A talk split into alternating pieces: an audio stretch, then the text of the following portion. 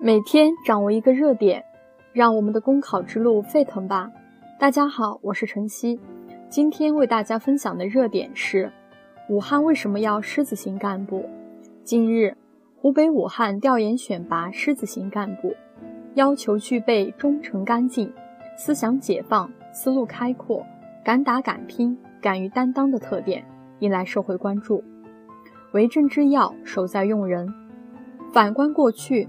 在选任过程中，往往存在两种情况：其一，一些干部虽被选拔，至于选拔标准、胜任与否，并非尽在阳光下，甚至出现庸者上、辅者上的不良局面；其二，一些干部虽外在清正，但清而不为、为而不干的不在少数，不推动改革，甚至贻误改革，特别是。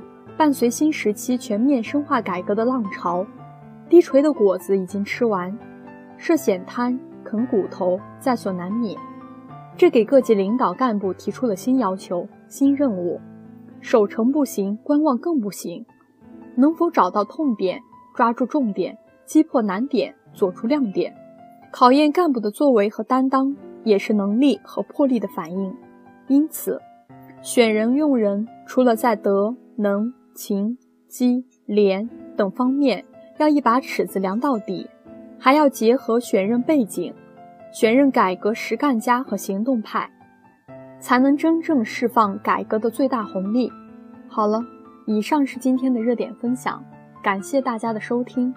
想获得文字版内容，请关注公众号“公考提分营”。我们明天再见。